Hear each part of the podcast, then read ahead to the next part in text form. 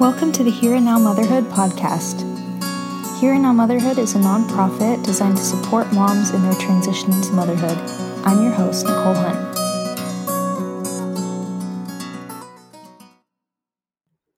Welcome to the Here and Now Motherhood podcast, everybody. So, we're diving into a few different aspects of matrescence or the transition into motherhood. And this week, we're discussing how our status within the group changes. So, we have a guest with us today, Hannah O'Hamel. She's going to be chatting with us.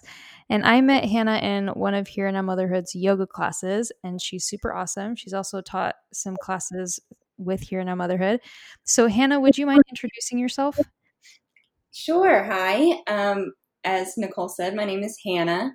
I have two daughters, uh, Nancy, who is two, and Diana will be one at the end of the month. And um, my partner and I, we teach Wing Chun Kung Fu, and uh, he has a small business in town, and I'm a stay at home mom, have been um, since I had Nancy two years ago. So, um, that's just me. awesome. Thanks. So, um, Hannah has a pretty amazing story about her transition into motherhood and like um, lots of stuff has happened in Hannah's life. So, um, would you mind just kind of starting from the beginning um, of your motherhood journey, maybe even before your motherhood journey, of like what you thought of motherhood before you ever were ready to start having kids? Oh, absolutely. So I remember in eighth grade health class watching a baby being born. And I was also the oldest um, of four kids. And I thought, yeah, that's it. I'm I'm not having children. that seems like a really horrible thing to do to yourself. I'm not doing that. Um, and I had that position until I was 25 and I had an ectopic pregnancy that I didn't know about. Um, I had an IUD placed and started having complications, followed up with the doctor, and they missed it. And I ended up having an internal rupture and having emergency life saving surgery. It was kind of traumatic, but um, something within me clicked. And I was like, oh my gosh, I definitely want children. Um, and that was a totally just a complete switch from my previous position. um, but my uh, partner and I were engaged. We were going to be married later on that year, so we decided to wait to have kids till you know after we were married and um, more established. Uh, so then in 2017, we decided that was the year we were going to try to have a family. And our first um, attempt, we got pregnant right away and we were very excited. And around eight weeks, I had a miscarriage. I did not know really what a miscarriage, what the experience was like. No one had ever talked to me about it. I didn't know that it was essentially labor um, and that it was painful and that the recovery after a miscarriage could take a week or, or more, like after you have a baby. Um, and I just, I was unaware of, of all, everything that happened um, when you had a miscarriage physically. And then emotionally, of course, it was devastating because I had been, you know, wanting a family and children for years. And we finally decided to start. And, um, my husband has a complicated health history, and I was down a fallopian tube, so we weren't quite sure our odds. Um, but after a couple of months, we decided to to try again, and we got pregnant with Nancy. Um, right away, we, we we were really lucky um, in that regard, and um, that my first pregnancy, I guess to term pregnancy with Nancy was a completely different experience than my second pregnancy with her sister Diana. Uh, when Nancy was seven months old, I surprise got pregnant with Diana um, despite multiple forms of birth control. And um, so, having experienced a planned versus unplanned pregnancy, um, were very different experiences of motherhood for me. Um, and then also going from from one to two and having back to back pregnancies on your body, it is a lot to go through. And then, you know, as you mentioned, um, socially, it's a, it's a really big impact. Um, not many people in our friend group had kids, and so it's it's an adjustment um, there, trying to navigate. You know, w- what is a social life after you have a baby or 2 mm-hmm. Let thank you for sharing that. I love like the big overarching theme, like sharing like the big picture of your story, and then we can kind of dig in a little bit to some of that. Um, let's talk a little bit more about your ectopic pregnancy, if you're up for that. Um, how did you? I mean, like, how did you know at the beginning, like, that something was wrong? Like, what kind of symptoms were you seeing? Yeah. So th- again, this is I'm glad you're asking because I didn't not know anyone who had an ectopic pregnancy, um, and so I didn't really know what I was experiencing. Um, like I said, I had an IUD place, and I had the typical, I think, pain and discomfort that happens with that. Um, and I, uh, the only difference was I continued to bleed. I never stopped bleeding after the placement. Um, and I called my doctor's office and they said, "Oh, that that'll resolve itself." And I'm like, "Okay." And eventually, the blood kind of turned brown and old. Um, and I'm like, "Well, that's just weird." So after about a month of that, I went back to the doctor. Um, and it wasn't just the the bleeding. I had extreme fatigue, um, as you do when you're in the early stages of pregnancy. It was a lot of those early pregnancy symptoms, like my boobs hurt. I was really tired. I had weird cravings.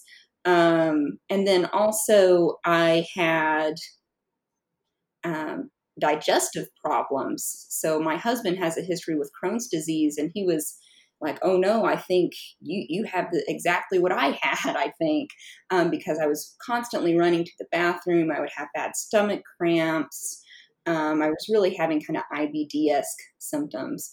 Um, so I did follow up with my doctor, and they did an ultrasound and said, "Oh, you're still adjusting to the IUD. Take these birth control pills and go home."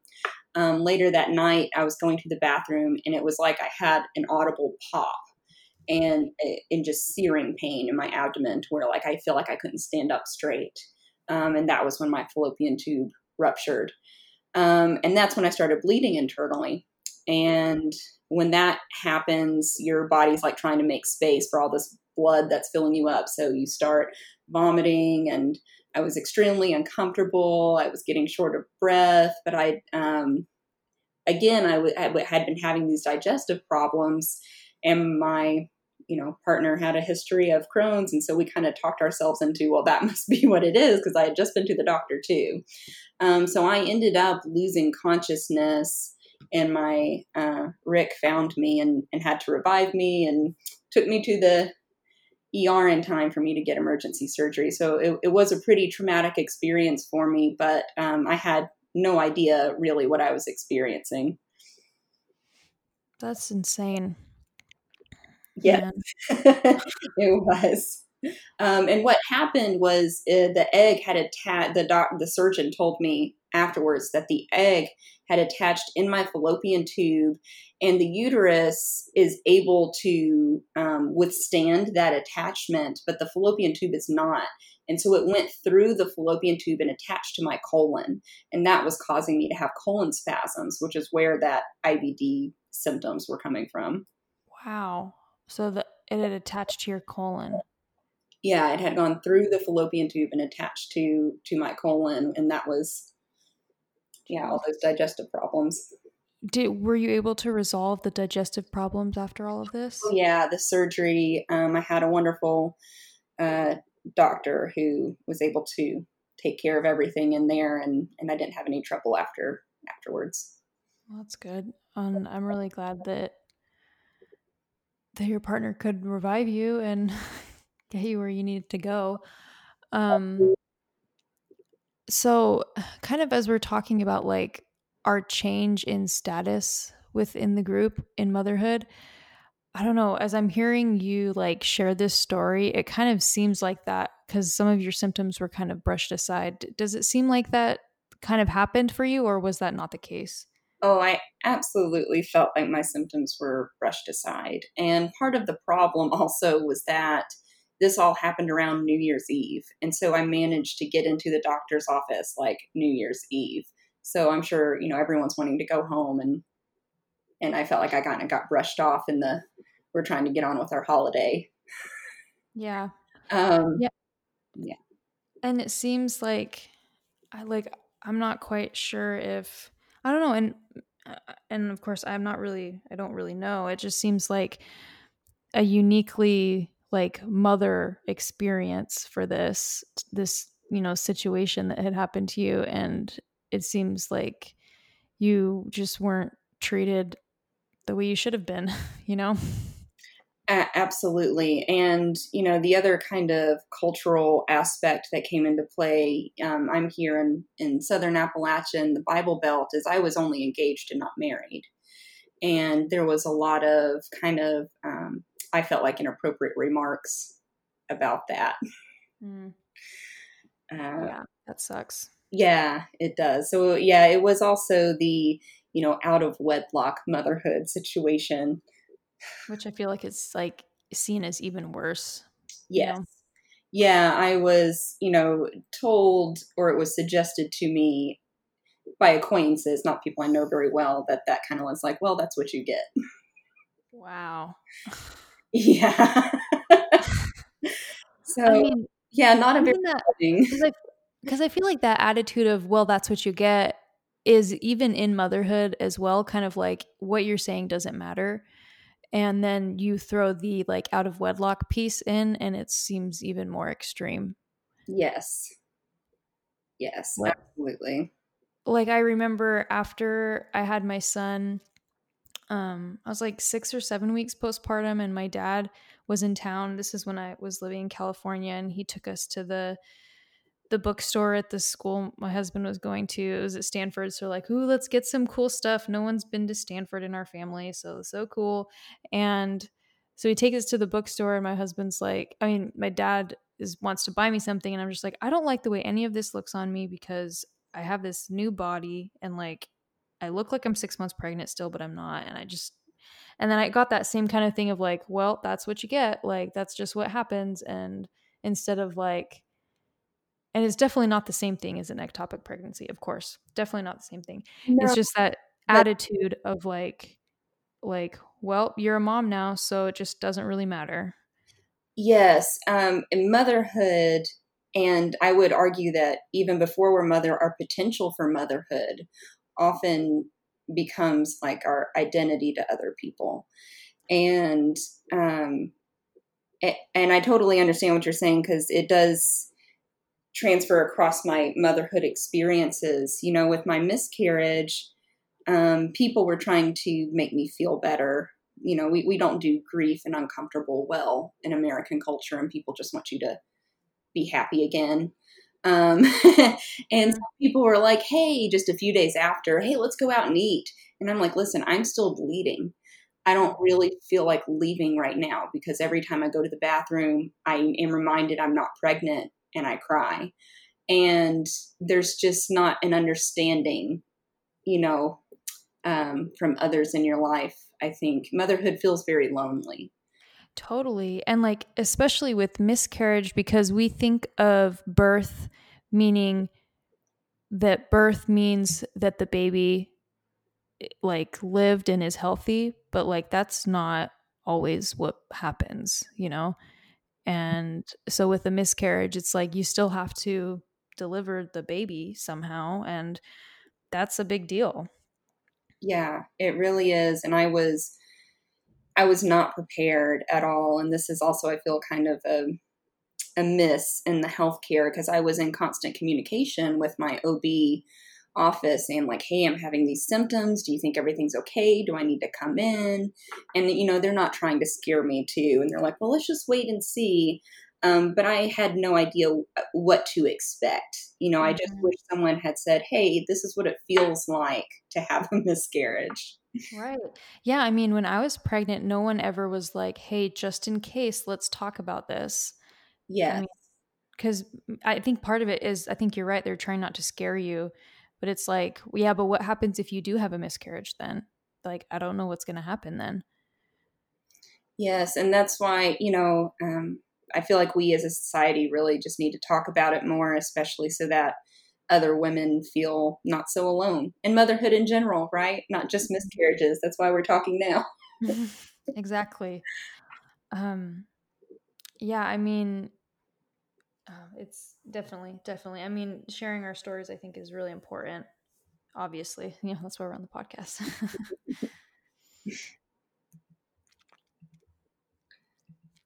um, so tell me a little bit more about like um the experience during and after the miscarriage.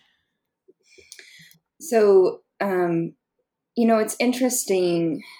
I I feel like my to motherhood and my intuition are very closely connected, and be, being pregnant and being a mother has somehow upped my intuition. I feel like, and the day of the miscarriage, it, I just knew something was wrong and not right.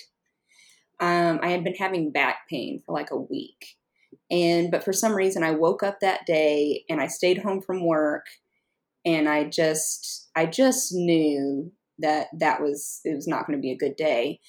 Um, and then I started having, you know, contractions basically. Um, but I didn't know that at the time. So it feels like bad period cramps for those of you who haven't, who are listening, who haven't had children or contractions. It's like really super bad period cramps um, that would leave me breathless and in a lot of pain. And so I called my partner and told him to come home that I thought I was losing the baby. Um, and he left work right away and came with me. So that was good that I didn't have to go through that alone.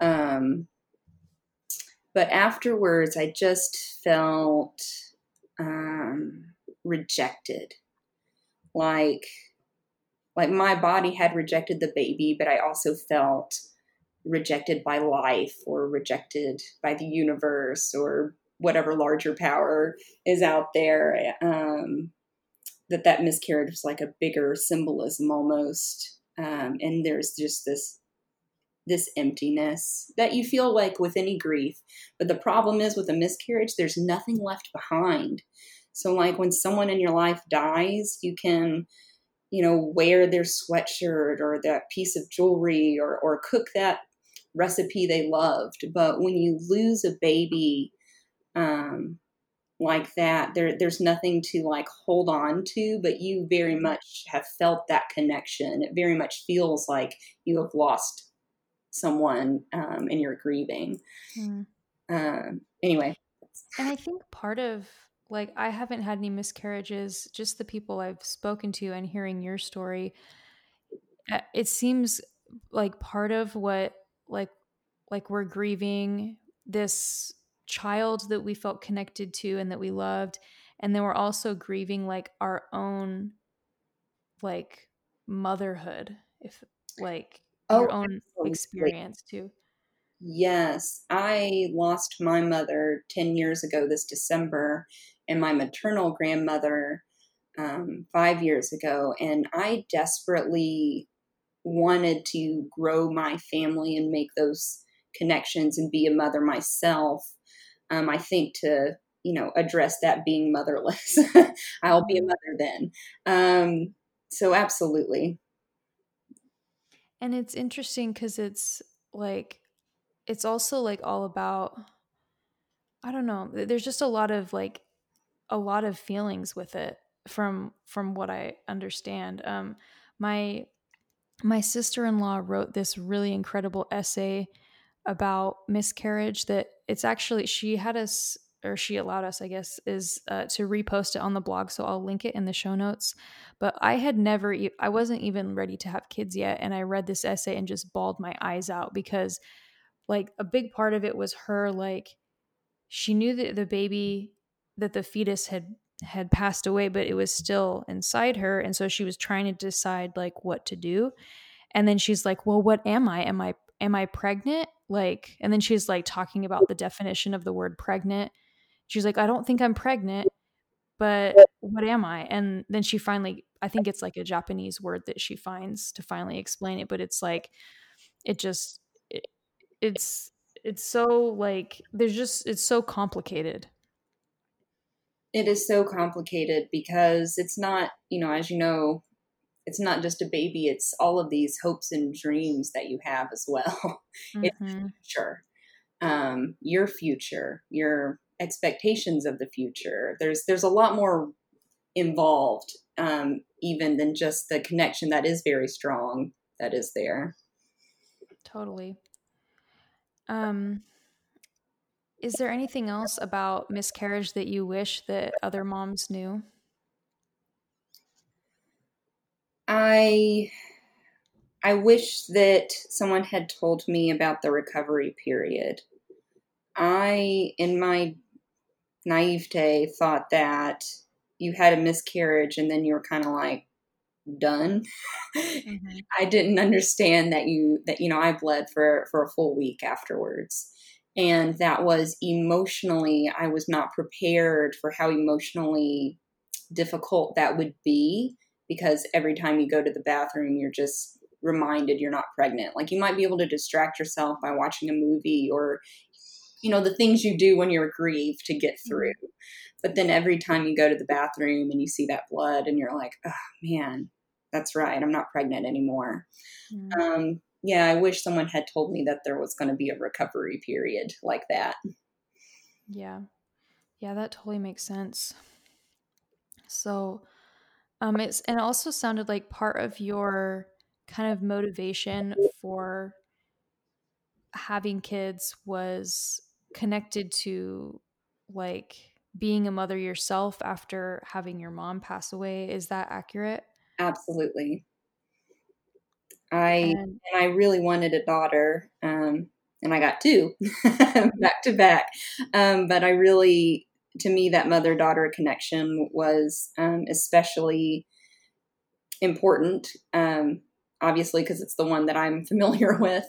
Uh, mm-hmm. and then also, my myself, my mother, my grandmother were all the oldest daughters of oldest daughters, and so I thought, oh, wouldn't it be cool if I could carry on that tradition? Um, but I desperately wanted to be a, a mother myself. I felt ready for that title, for that next stage of life, for that identity transition, even though mm-hmm. I did not fully understand what that meant. Yeah, tell me about like the title. Like what what did the title mother mean to you? Like what was your perception of that? My idea of mother you know there there's a lot of cultural stuff attached to that, right? Mm-hmm. So we tend to think of mother as like this warm, nurturing, patient, unconditionally loving, self sacrificing kind of person. Um, but what I was that that wasn't necessarily completely what I had in mind though with motherhood, but that was an idea of what I thought motherhood was. Um, but I really wanted to have um, that extremely intimate personal relationship with a child. Um, because I think we all, no matter how good our childhood is, we all reflect back on it and want to do things a little differently. Mm-hmm. And I, I love my mother, and I think that she did an amazing job as a parent given her situations in life. But there are still things that I want to do very differently in my relationship with my children. And so it's almost like it's like I'm going to get it right this time, if mm. that makes sense. Totally. I, I, I have that... the power to make this relationship what it should be now. Mm-hmm. I think that's really, really normal for us to like revisit that and hope to like improve the the mother child relationship. Um So tell me about in between like your miscarriage and then your pregnancy with your oldest daughter. Like what was that like that in between period? It felt like so I wanted, you know, to wait a couple of months just to make sure that everything was okay before we tried again. And I'm not a patient person in general.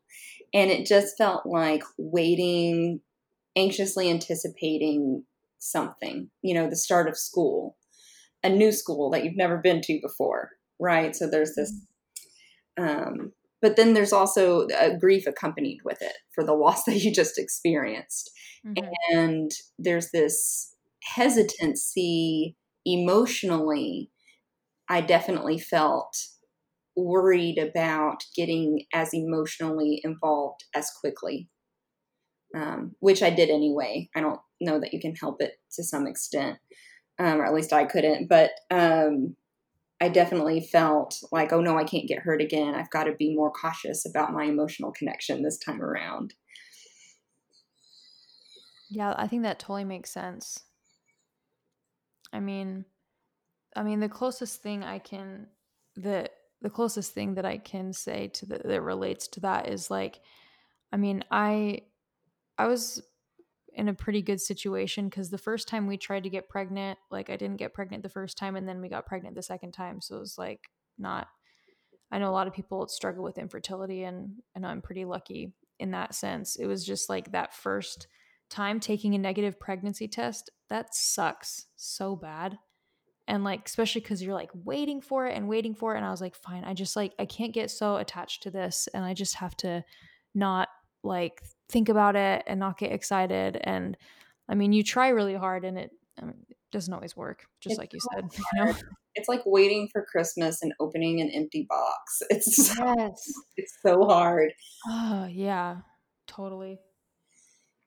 So um Tell me a little bit about your your pregnancy with your oldest. So, you know, um, kind of talking about the miscarriage real quick. With the first pregnancy, I was obsessed with doing things by the book, absolutely right. I was going to eat all the right things, do all the right things. I was obsessively reading articles um, and I still lost that baby. Mm-hmm. So when I got pregnant with Nancy, I like had this realization that to some extent it's outside of my control. Mm-hmm. And I was I had a sense of peace that I did not expect to have um, because I kind of had this realization. Um, I heard the song uh, "Que sera sera," whatever will be will mm-hmm. be, and that really, for some reason, resonated with me. And made me feel at peace. Like I, I can do all the right things and things can still go wrong and not work out. Mm-hmm. So I don't need to stress so much this time around about some of those things. Um, so that was a, a good change. Um, I was miserably pregnant with my first and second the entire time. There were only a handful of days where I did not throw up. I was sick the entire time.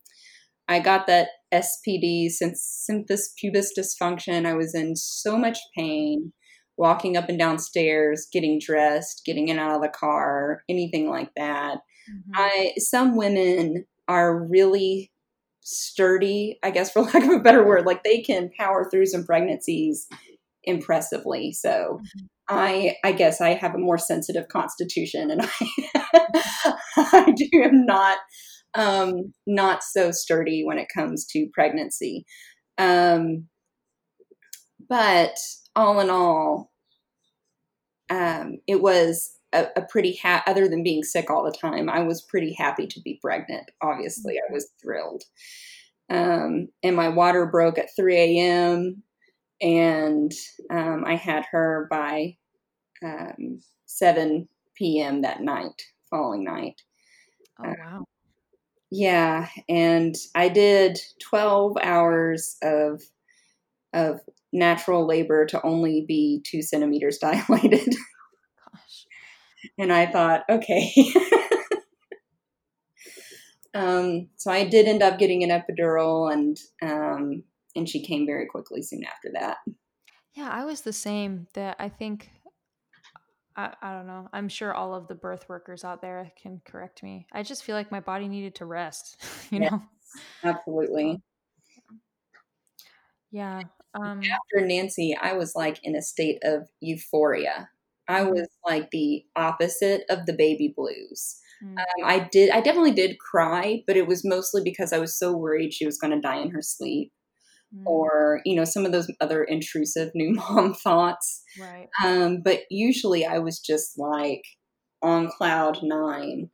Um, but I did not have that same experience with Diana. I had mm. more struggles after her, having her. Mm-hmm. Yeah. Um, I I remember you have told me um, that you had thought before, like, like why isn't anyone paying attention to me? Was that mostly like I don't know if that was the right words of like yes. Um, um, was that after um, after which pregnancy? Like after like which postpartum? After Diana, I was so enamored with Nancy that I didn't mind my aches and pains and, and physical distress and sleeplessness as much. Um, but you know, I got pregnant again um, soon afterwards. So Nancy was almost 17 months when Diana was born, and I was just exhausted. I was already a tired mom. yeah, totally. I mean, that, yeah, yep. Yeah, I was already tired, and then trying to um, figure out, you know, the two under two was um, very difficult. And I felt, um, you know, especially I think not having my mother or maternal grandmother who, who grew up in the house with me that I was very close with, with me, I just felt like who is looking out for me? I, I think anyone, right? When we don't feel good, we want our mom or we mm-hmm. want that person who makes us feel safe, secure, and cared for. Yeah. And I felt like I needed someone to mother the mother after having my second baby. I mm-hmm. just wanted somebody to put me as the priority um, mm-hmm. because I felt like I was last on the list and I was struggling. Totally. And I, I think that is so common of being like why don't i matter anymore? And i mean you saw that um like like we talked about with ectopic pregnancy and like of course we matter. It's just that like it's that whole concept of like our status changing.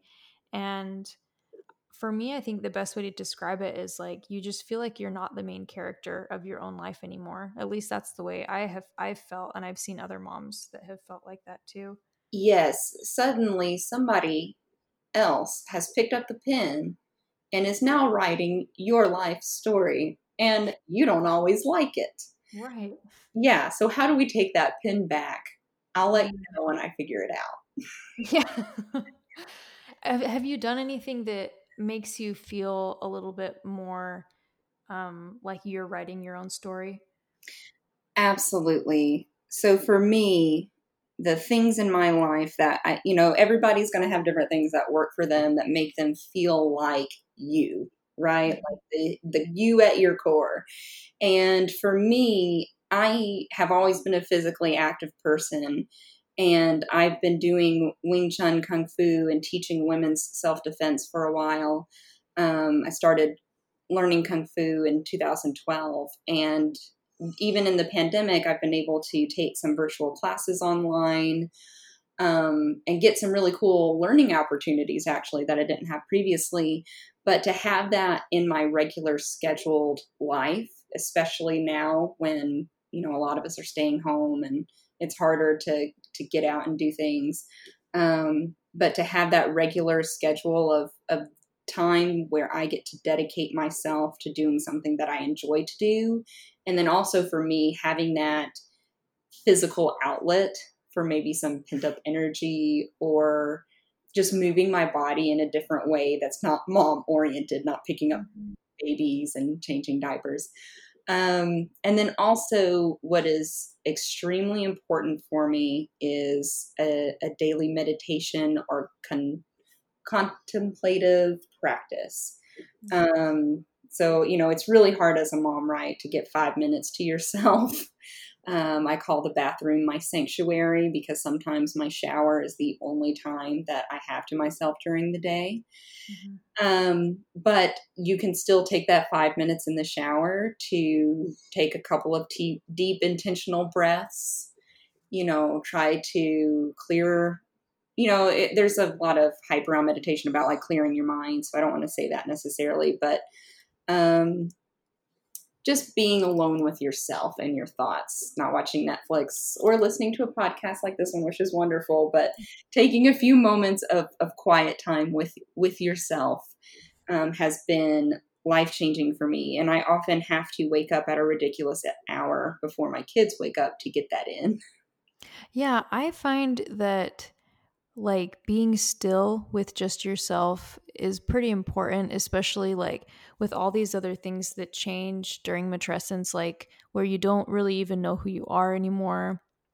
And um, like you were saying, like you feel like maybe you're not writing your own story or you're not the main character or something like that. Like, um, and I think sometimes it can be a little, it takes some courage to do that because sometimes maybe you're a little nervous about meeting yourself because what if you don't like it? And I think sometimes we uh, me and I've heard like as I've seen other other mothers as well, I think um it definitely it takes some courage to do that. Absolutely. To me it is one of the hardest things that I also do because to truly look yourself in the mirror it's it's not always a flattering reflection. Um, and that's a hard thing to face, um, especially if you're like me, who's somebody who's maybe a little overly self critical. Um, but also that quiet time, I kind of realize that about myself. I'm like, okay, I'm being a little too hard on myself here. I have unrealistic expectations for myself here. Um, my, I want to share something, if I can, what, with what my therapist said that has really been helpful for me um, in terms of unmet expectations, because that has really been my hardest experience as a mother in general, is just all of these unmet expectations. Um, that expectations are demands and intentions are goals. Goals are flexible, demands are not. Mm-hmm. So I'm trying to reorient my thinking to to have intentions instead of expectations. Mm-hmm. Yeah, I love that. Um, as we're like directing that at ourselves as well, like being a little more gentle with ourselves. Absolutely. Um, and it's so hard in this, you know, social media, everything is in front of our faces all the time. And, you know, we don't know what motherhood's like. So we start looking for it. And where do we look? We're going to look on Instagram, we're going to look on Facebook. And we often, I think, see unrealistic pictures of what motherhood is. Totally. I mean, like I remember I think a year ago I like searched the hashtag real motherhood and I was like the ones that came up were there was one actual real one and the all all the other ones were staged pictures. I was like no wonder it can be hard to like be realistic about motherhood because like I'm literally just looking up real motherhood and it's not real, you know? I think it comes, you know, all the way back to what does our society say a woman has to be? Mm-hmm. And we're allowed to be mothers, but we also are supposed to still look like you want to have more babies with us. Mm. And that's just not realistic and it's not a loving conception or understanding of being a mom or being a woman. And I think there's this aspect of motherhood that is almost like hidden, um, sometimes from ourselves, because it, it can just be kind of confusing to be in the middle of it. And then also like our perception of just motherhood in general, of um not quite seeing all of it Absolutely, and and off, you know, I definitely hid a lot of my struggles um, because to struggle in in some ways feels like to fail, and mm-hmm. that's not the case. But it does feel that way. I think with motherhood a lot, um, yeah. and you know, I wasn't. That's part of why I agreed to do the podcast because I feel like there's so much that I want to share with other mothers or people who are considering motherhood um, that I just didn't know about. Yeah. Um, and I remember you saying something once of like having, um, like having your friends invite you, your friends without kids invite you places last minute and like feeling like you weren't being seen. Like, yes, it wasn't necessarily their fault. It's yeah. just like difficult I, though. It's a different reality um, to live in when you when you're a parent. Mm-hmm. And I, you know, Diana, I was maybe six weeks old. I had a pretty bad tear with her. I was still in some discomfort. Um, and so I was a little self conscious too, because I've been doing yoga for a few years. So my friends are inviting me to yoga, and I'm like, okay, I still look pregnant. I'm in pain. I'm not going to be able to do all these really fun poses that I know that they're going to be doing because I've done yoga with them before. Um, so I knew it wasn't going to be catered to my needs, one. and then two, it was like, hey, can you meet us in half an hour? I, I have two kids under two. I have a six week old breastfed baby who I am feeding on demand. You know, like I, I haven't given this baby a bottle yet at this point. And I just felt completely invisible. Like they knew nothing of my struggles. They knew nothing of my day to day life or reality. And I just felt um, very lonely. Mm-hmm.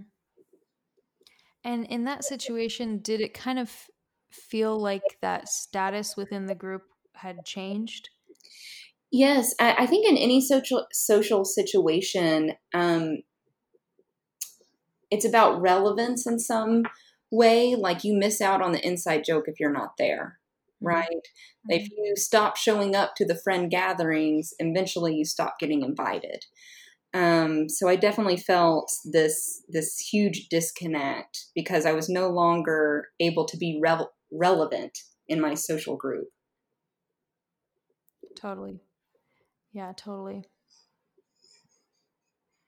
And then um, also, you feel like as a mom, what do I have to talk about except for my baby's bowel movements and how little sleep I've had? Right, because that's that's what's going on in your life, and honestly, those are pretty important things. You know, it's okay to talk about them, but if no one else understands, it seems weird. Yes, and then people, um, especially maybe some older women in the community who've had a few years between them and, and having children almost make you feel ashamed for speaking about some of the struggles. Mm, yeah. Don't complain. It goes by so fast. It's like, well, I, I, I love them. It's still hard. Yeah, it's.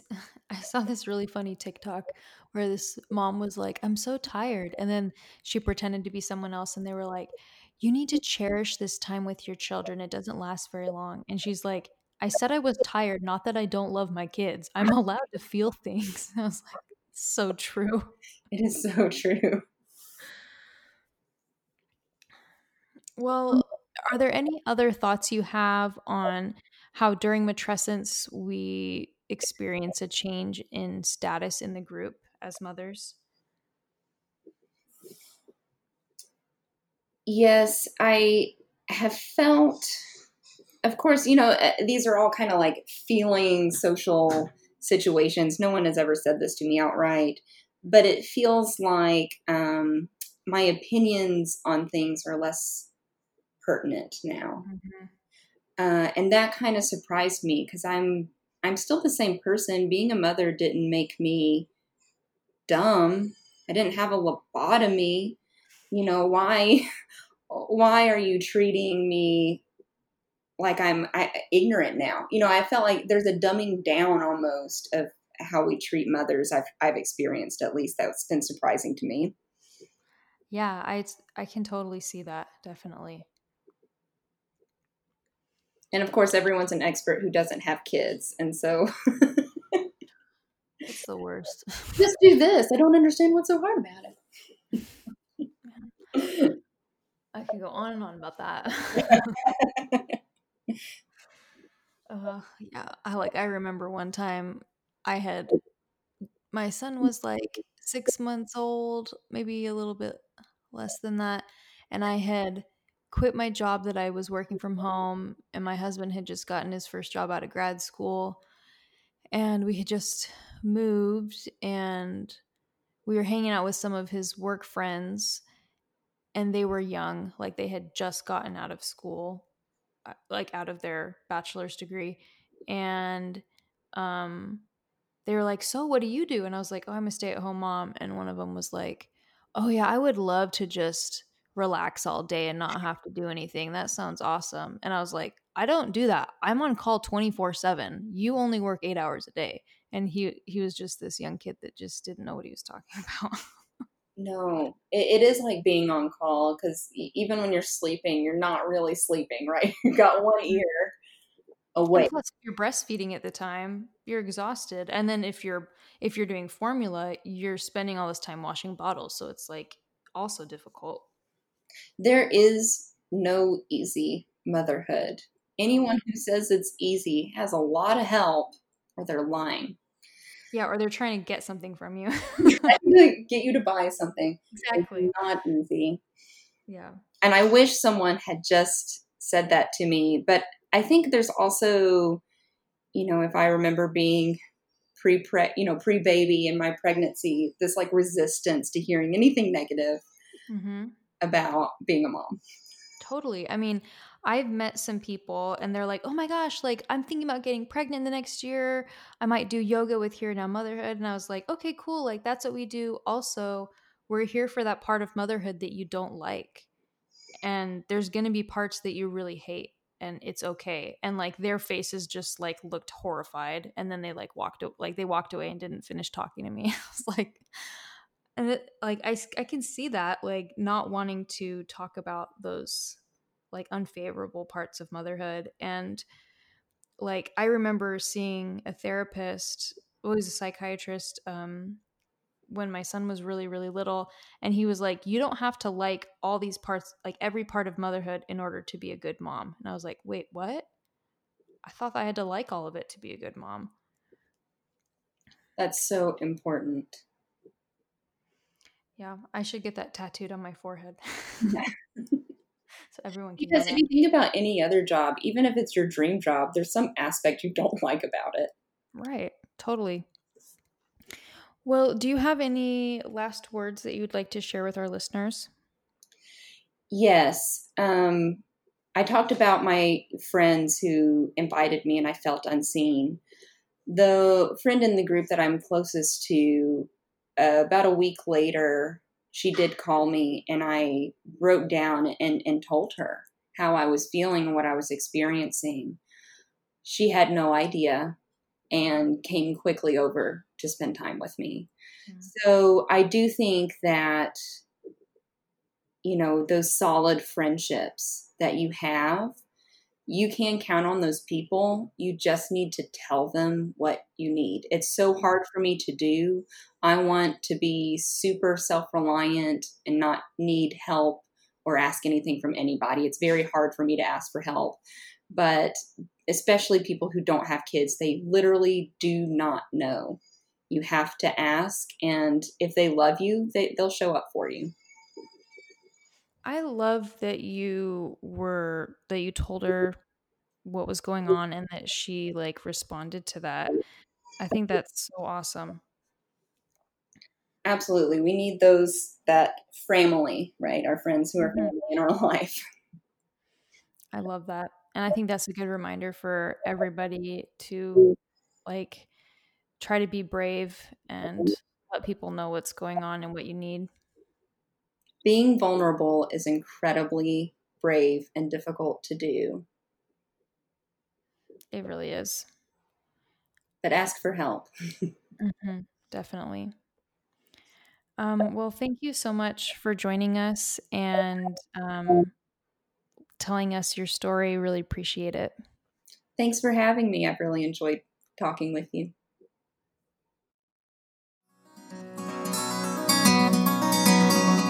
Until next time, this has been the Here and Now Motherhood podcast.